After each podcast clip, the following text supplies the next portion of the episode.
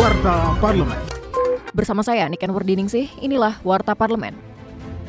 Ketua DPR RI Puan Maharani mengingatkan seluruh kepala daerah di Indonesia untuk menjadikan faktor kontribusi para pekerja sebagai pertimbangan prioritas dalam perhitungan upah minimum provinsi. Menurutnya, kenaikan upah pekerja adalah bentuk penghargaan atas kontribusi dalam pembangunan ekonomi. Puan menilai kenaikan upah berdasarkan kinerja para pekerja dan pemasukan daerah akan memberikan stimulan dalam meningkatkan daya beli. Hal ini dapat menjadi salah satu faktor penggerak perekonomian negara.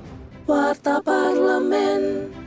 Anggota Komisi 8 DPR RI, Yandri Susanto, menekankan pentingnya standarisasi dalam pemeriksaan kesehatan calon jamaah haji di seluruh Indonesia.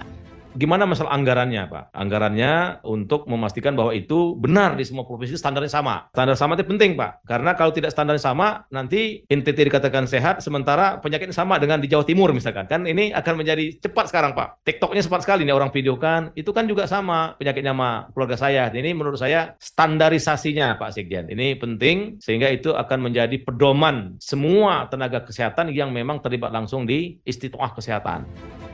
Informasi selengkapnya kunjungi laman dpr.go.id. Wakil Ketua DPR RI, Lodwig F. Paulus, menilai tragedi jatuhnya pesawat tempur milik TNI Angkatan Udara Super Tucano di Pasuruan, Jawa Timur menandakan ada prosedur yang harus dievaluasi. Politisi fraksi Partai Golkar ini menegaskan, sejatinya alutsista digunakan secara profesional dan proporsional, sehingga uang rakyat yang digunakan untuk membeli alutsista benar-benar dioptimalkan penggunaannya. Televisi Radio Parlemen.